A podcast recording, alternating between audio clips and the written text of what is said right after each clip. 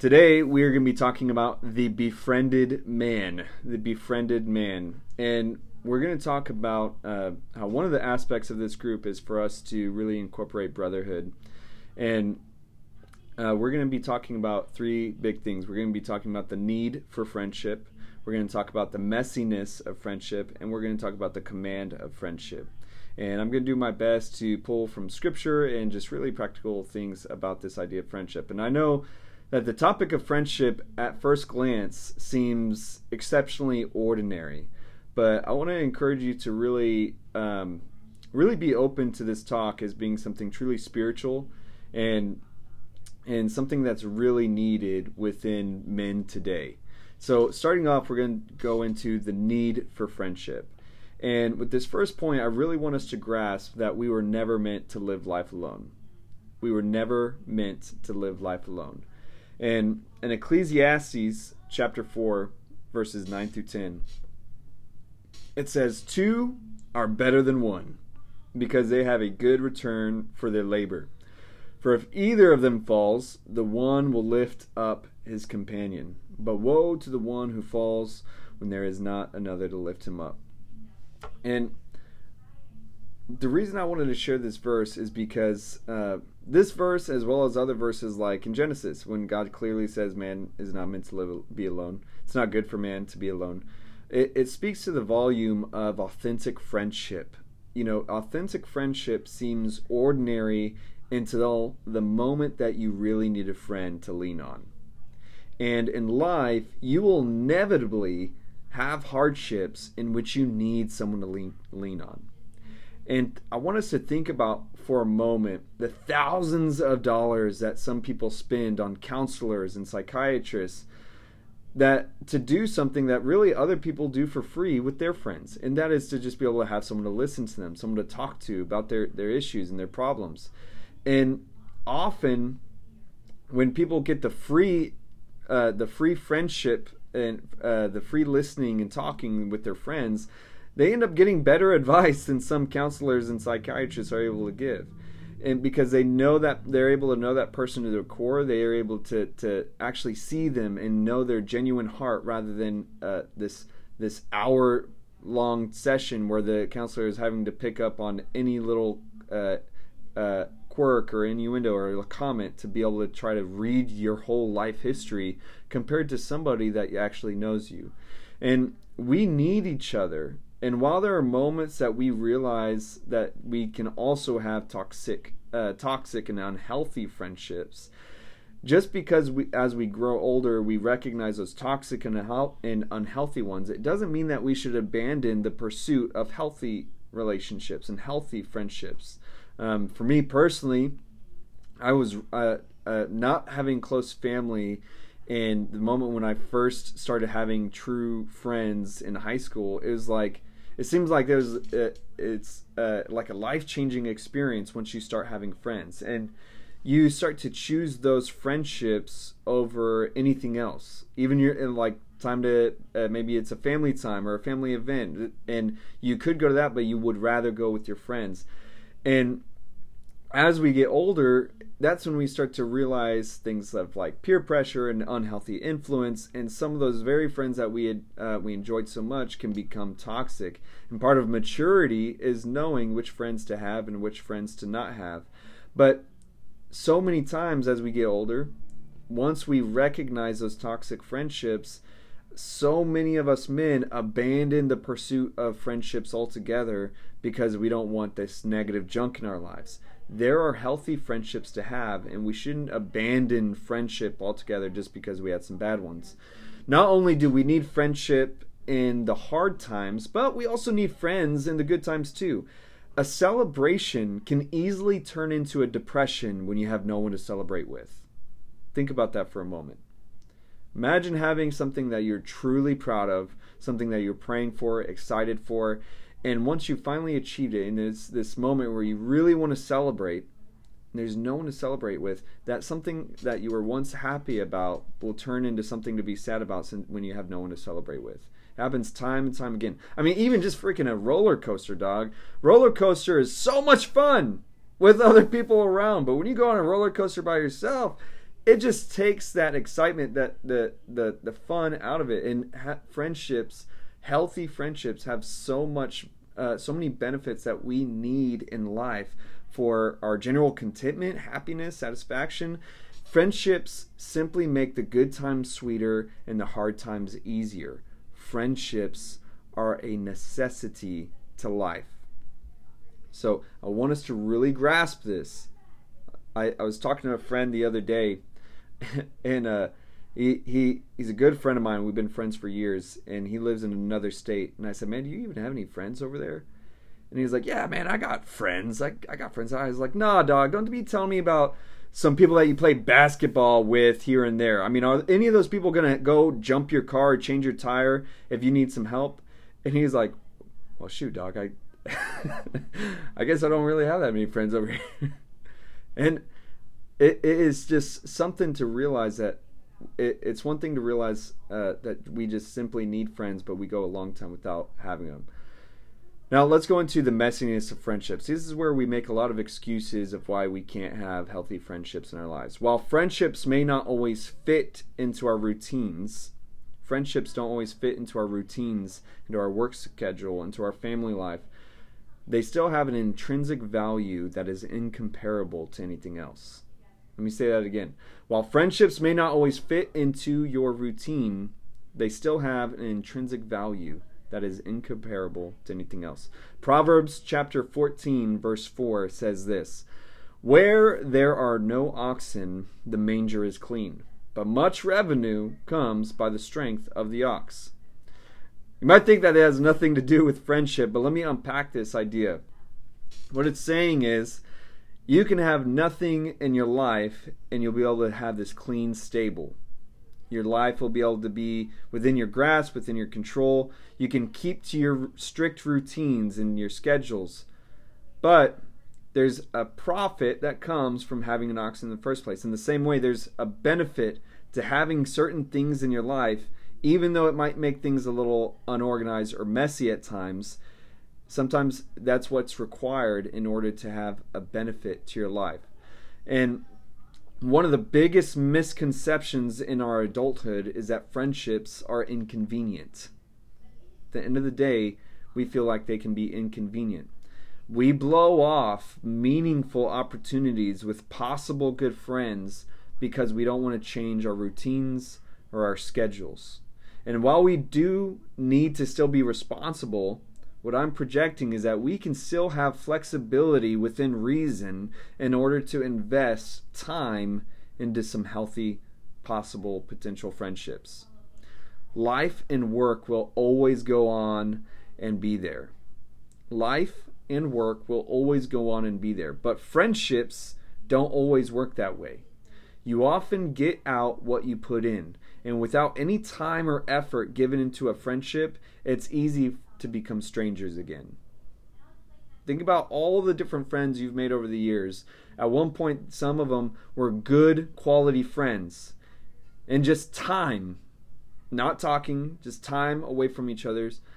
Whenever you see them again, you feel like strangers. See, friendships are one thing that you have to put in in order to get out. And why do we become strangers? because life gets busy.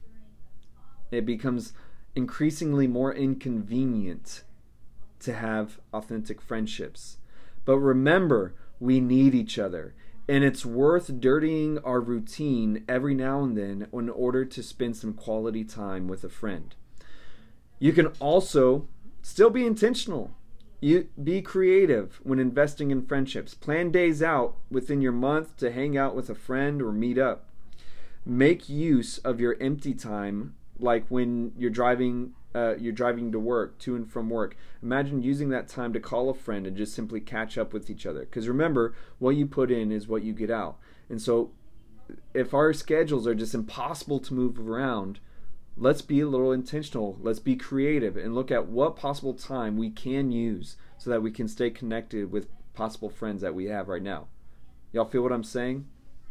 And and, and, even just some of you think about the times where I've, I've randomly called you just when i'm going to get some hot wings or going to get some food for, for me and lauren and i'll just give you a call just to see how you're doing see that's a simple example of how just like me. I get a crazy busy schedule, but just trying to be creative and making time to to catch up with individuals. Y'all feel what I'm saying? And it's how we can. Uh, that's how we can still find meaningful friendships. But all that aside, we need to be willing to get our routines a little messy at times because friendships are that valuable. Now let's go into our last point, which is this the command of friendship. Rather than just focusing on friend, finding a friend, be a friend. Rather than focusing on finding a friend, be a friend. In John chapter 15, verse 12 through 13, Jesus says this This is my commandment, that you love one another just as I have loved you. Greater love has no one than this that a person will lay down his life for his friends. Jesus literally has this command to us to be friendly. And there's so many people that feel just as alone and out of touch with real friends just like you do. So many people that even as I'm talking about this, you're getting all lonely in your head, thinking about how you need more valuable connections. There's so many people that feel the same way just like you. And so often we are waiting for someone to befriend us, but we could be befriending them. Instead of waiting and waiting and waiting and, and saying, oh man, no one wants to be my friend, imagine just uh, growing some balls and being a friend to somebody else. Not only would you be making a beautiful investment in a person, but you would also be investing in yourself you in turn get a friend by being a friend to somebody. We should all have this kind of servant mentality that Jesus describes in this verse towards friendship and and be as as genuine and po- as possible in showing this friendliness of Christ to others to show the love of God to someone by simply offering yourself as a friend. Remember, this is a command of Jesus. God knows our needs and He knows best how to fulfill our needs. He wouldn't have commanded this unnecessarily. He wouldn't command us to love one another. He wouldn't command us to be friendly with one another unnecessarily, but He commanded it because He knows that we need it. Have you noticed that so often? The, solu- the, the the things that people pray for, the solutions are other people we pray for things so often, and so often the solution is seen in other people and what they bring, what they give out. And so to know that God wants to use you in being a friend to somebody and, and being uh, that friendship in a very lonely and dark world, you are able to be that. It's a command of Jesus, and that it shows the love of God to people. And all of this being said, I mean, we talked about uh, we talked about how the simple need for friendship for the good times and for the bad. We need friends. We talked about the messiness of friendship and about how it might be inconvenient, especially the older we get and the more responsibilities that we get. It might be inconvenient at times, but it is still worth investing into friendships. And the command of friendship. So we got rid of the excuses, we understand the need, and now we're looking at simply this that it's God's heart for us to to have these meaningful friendships and to be friends with other people. We know all this, and so what I would want to project to you is to let's have a moment of repentance. Repentance means to change direction, it means to change a course. And I, just straight up, guys, we we have a, a knack, especially as men, to isolate ourselves. We have a knack to excuse ourselves, even from like events, and, and being the one uh, of seeing ourselves as not needing to go to this or that. And I really want to project that in this talk today that we should really make a push. If we believe that brotherhood is, is a biblical and important thing, especially as Christians, brotherhood is meaningful and important, then we need to display that in our actions, in our decisions, in our choices, in the way that we live. What better place to start than our own church? What better place to start than this own group? Think of it for a moment. If you uh, if you would get random calls from other guys on this group, calling to just see how you're doing. To if if someone would call and say, "Hey, how'd that case go? How'd that happen this earlier this week? Hey, man, how are your kids doing? Uh, uh where where are you at again? Uh, where are you visiting? Man, we miss you. Come back." Bring me a bring me a postcard from Egypt. Um, imagine all the all the different connections that we could have. It rather than just being one person. Instead of expecting me as the, pastor to be friends to all. Imagine if we it was not just me, but it was all these different connections within each other holding us together to where we're getting checked in on constantly to where it's like it's almost hard to be isolated because we have friends within our own church, brothers within our own church. And honestly, that is the way the church is supposed to be. That can never happen unless we make the change ourselves and we start acting and we start making those kinds of choices and intentional decisions. With that being said, I want us to, to bow our heads and close our eyes. And maybe at some point in this talk, you're just thinking about the friendship of Jesus. The friendship of Jesus Christ is the most significant friendship we could ever have. Even in this last verse, he talks about how he never that he no longer calls us servants, but he calls us our friend. That we are friends of God when we believe in him, when we trust in him. And if you're on this call, you're listening this, and you have just this move in your heart that you want to put your trust in Jesus Christ, you want to make a moment of change and choice that and you've never done that before and you want to put your trust in Jesus, I really encourage you to have that conversation with him today. It says in the book of Romans that if you believe in your heart and confess with your mouth that Jesus is who he says he is, then surely you shall be saved. What it's saying is if you have an authentic heart, talk to Jesus yourself, that that's all it takes to have a relationship with him. And you don't need me to lead you through a pretty prayer. You can start that journey yourself today. And so I encourage you, don't let another day go by but have that conversation today. God, I thank you for this group of men, and I pray that you truly unite us as brothers, that you make this talk meaningful in our lives and in our hearts, and that we would not just let it go in one ear and out the other, but that we would take it seriously, and that we would overlook each other's differences and look at the love which binds us, the love of God that which binds us. And I pray, God, that you would give us a united heart as we look to you and and uh, grow in authentic friendships within the body of Christ. I thank you and I pray in Jesus' mighty name. Amen.